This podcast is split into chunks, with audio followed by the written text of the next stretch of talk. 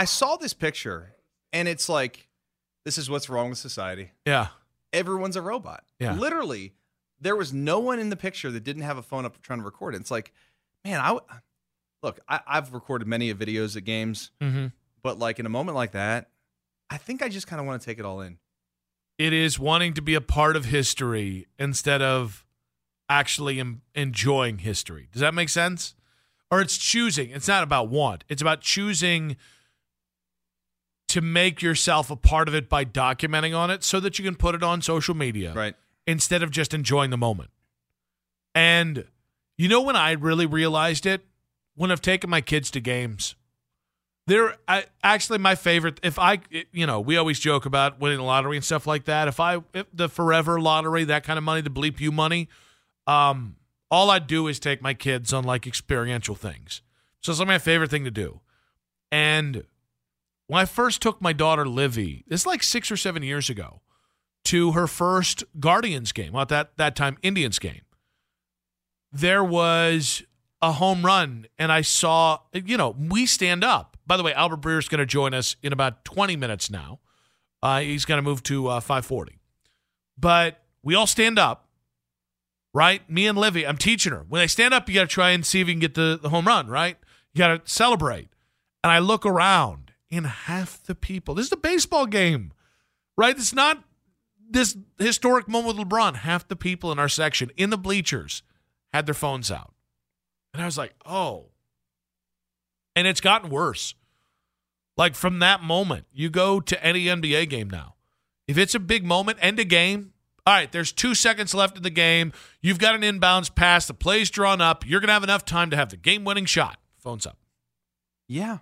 It's like, don't we just experience And- things and- anymore? And here's the thing, man. Like, I don't know about you, but when I go to an event and I let's say I take a bunch of videos and I do it, like, I'm I'm not trying to be a hypocrite here Mhm. because I do. Like, if I go to a Cavs game or something, or let's say I'm sitting on the floor, I'm gonna take a video or a couple of videos, whatever.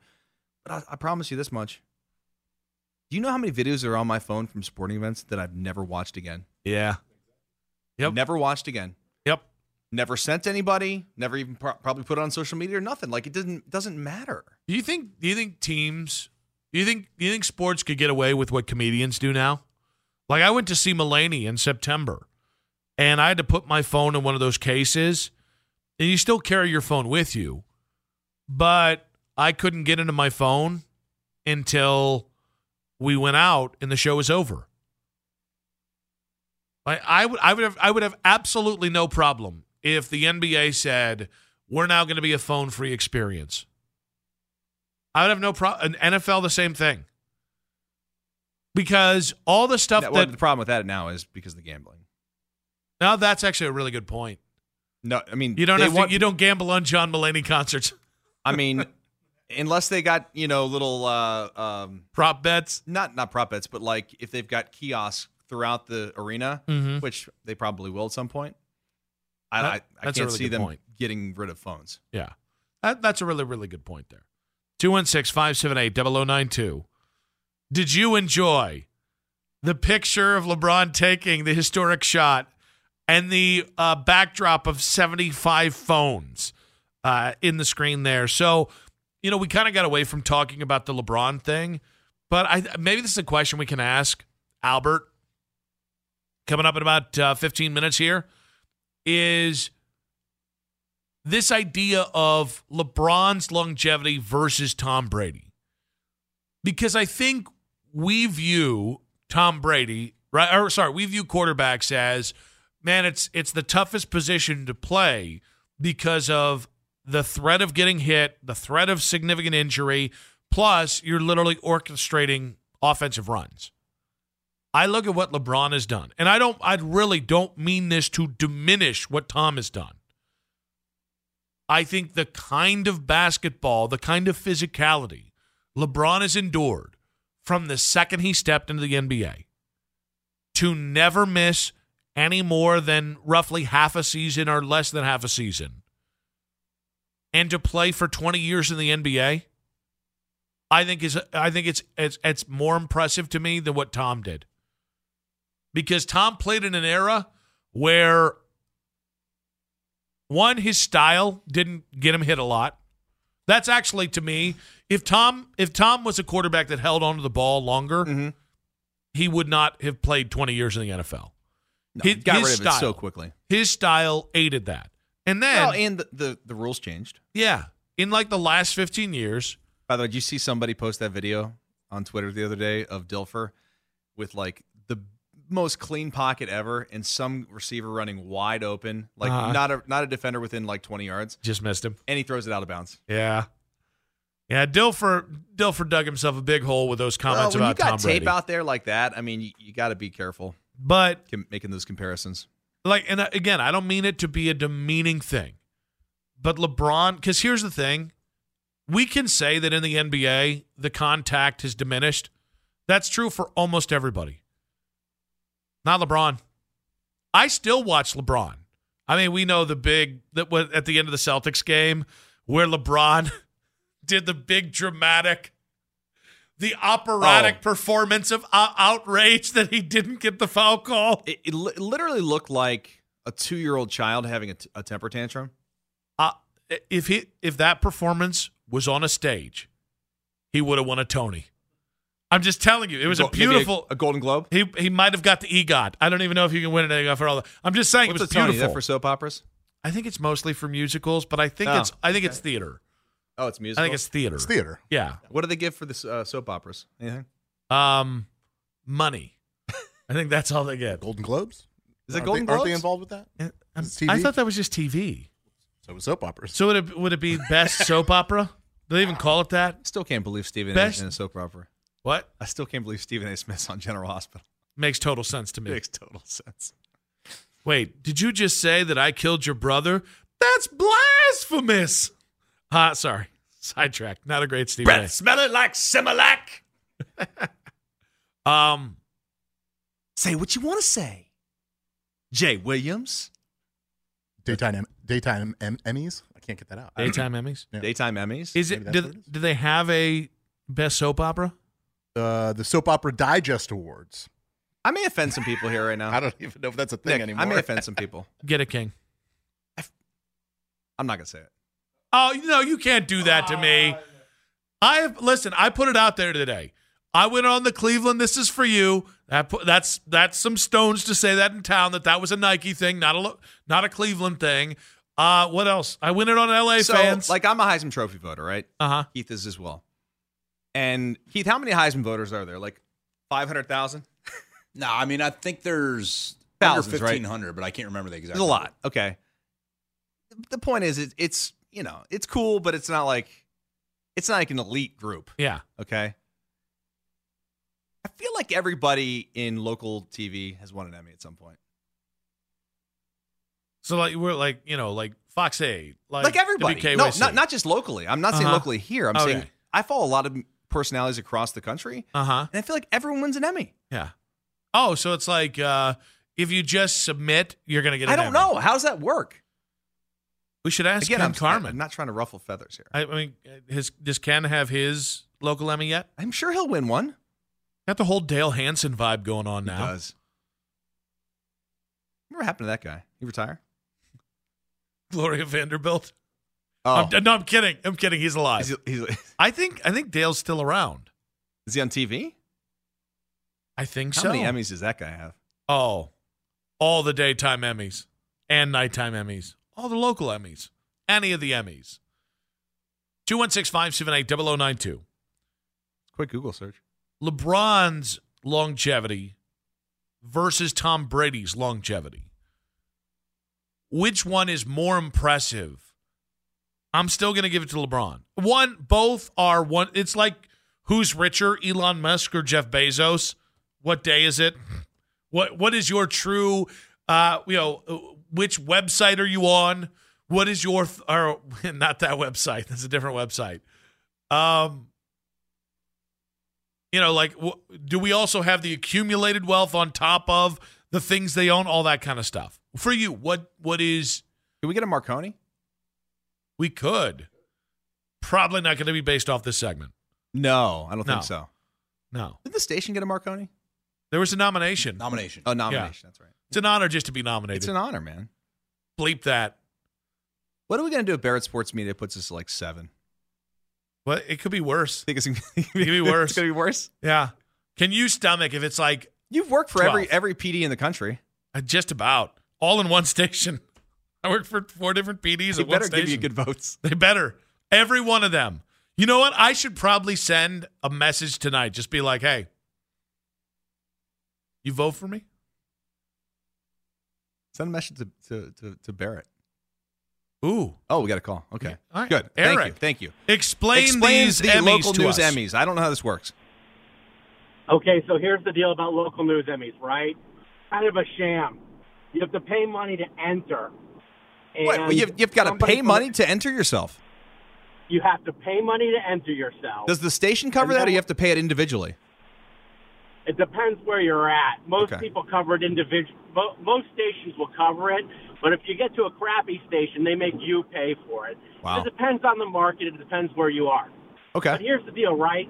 So you pay for it, and then what they do is you submit like a small portion of your work. And they have about 50, 60 categories. You send it off, it goes to another market for people to judge it. Not just any judge.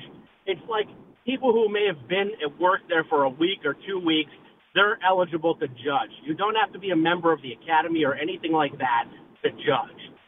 So let's say I'm in Cleveland. They could send my work to Dubuque, and some guy in Dubuque could say, yeah, that's Emmy worthy, or maybe not. And that's how you get your Emmy. It sounds So- like a, so it's I'm a real wrong. scam. So I'm not wrong. Sounds like a real scam.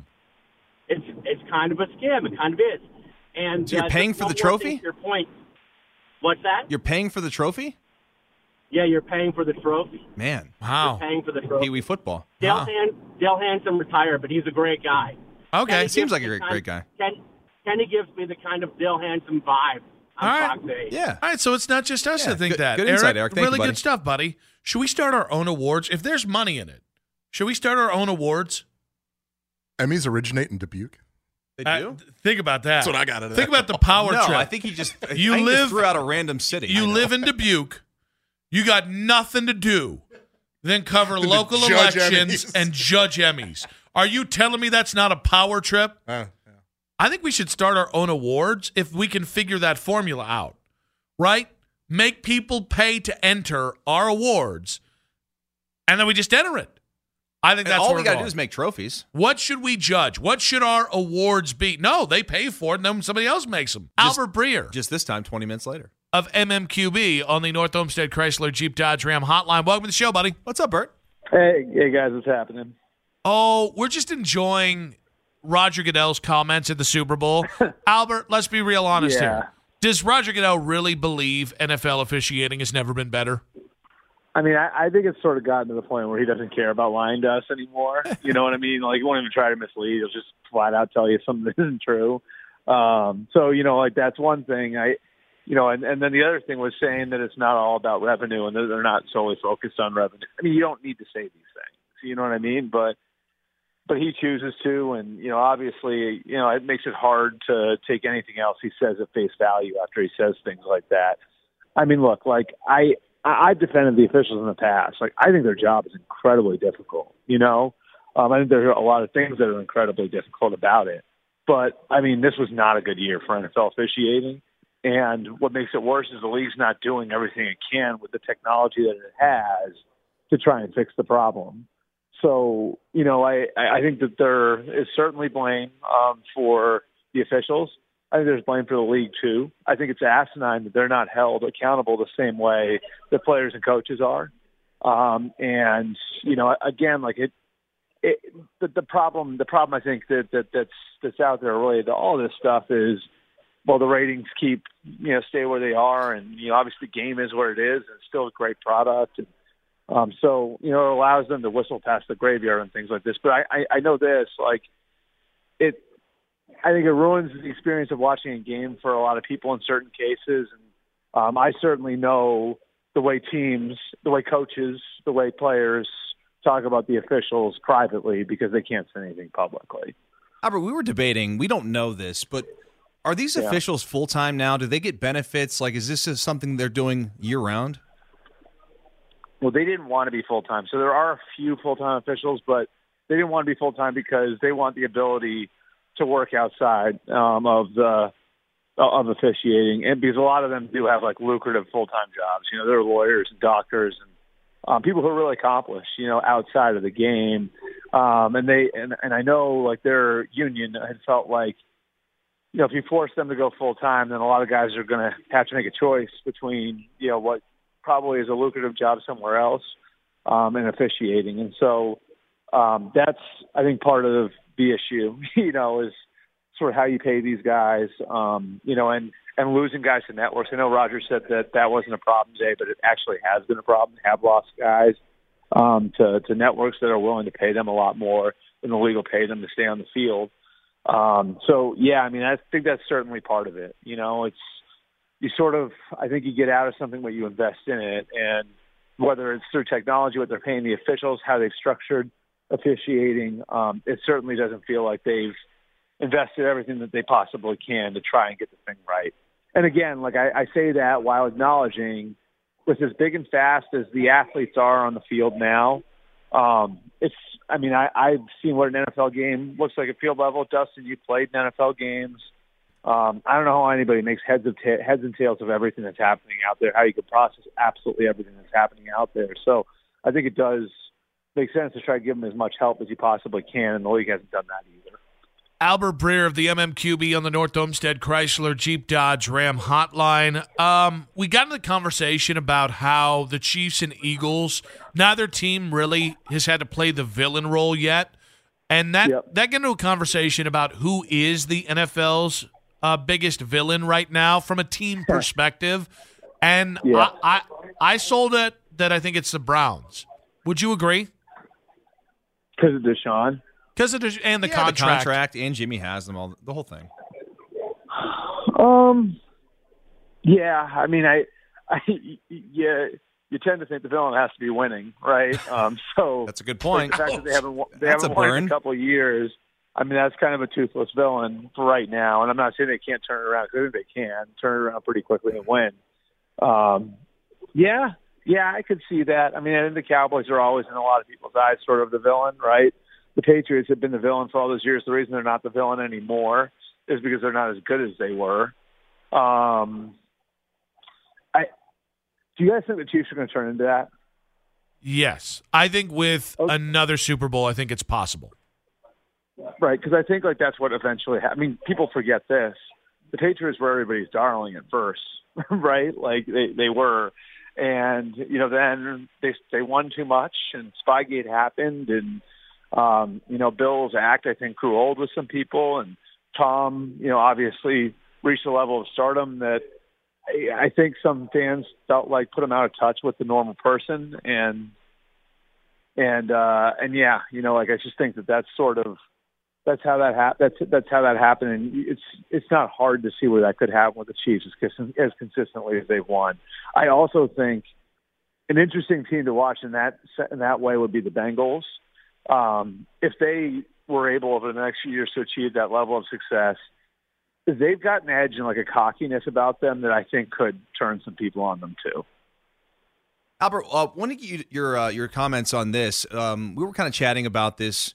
We may have brought this up to you before in the past, but today we had a conversation because Lima this morning just kind of was like looking at, hey, listen, let's look at the last couple of Super Bowls and the winners and you know, the way that these teams run this offense. Like, can you really name the star running back of the Rams last year? Or you know, the, the Eagles are probably going to let Miles Sanders walk after this season. Yeah. The Chiefs, you know, who the hell knows who, who's going to be their their you know bell cow running Yeah. back.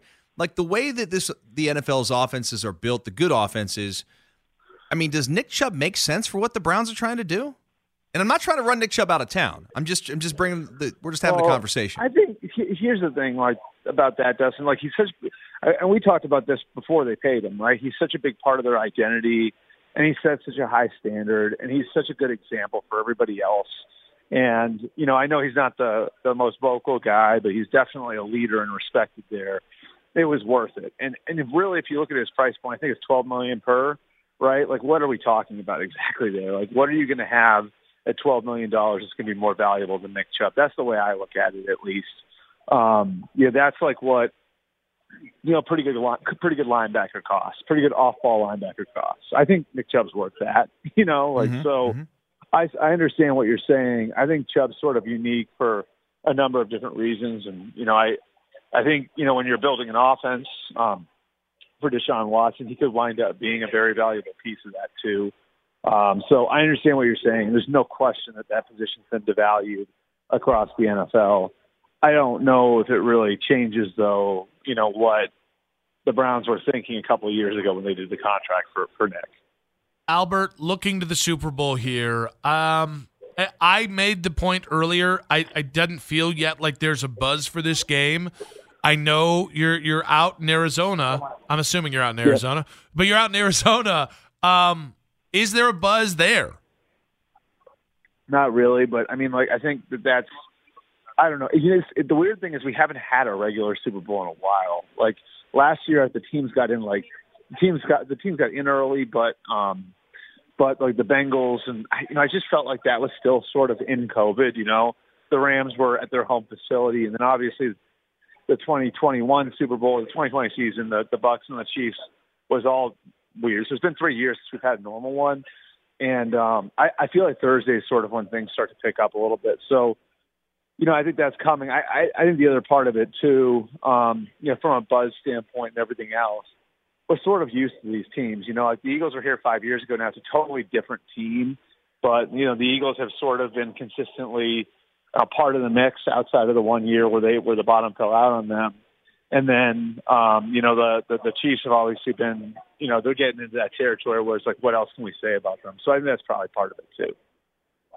Albert, great stuff, man. Um, enjoy Arizona while you can. We appreciate you, buddy. And uh, gosh, I can't believe the end of the season's here.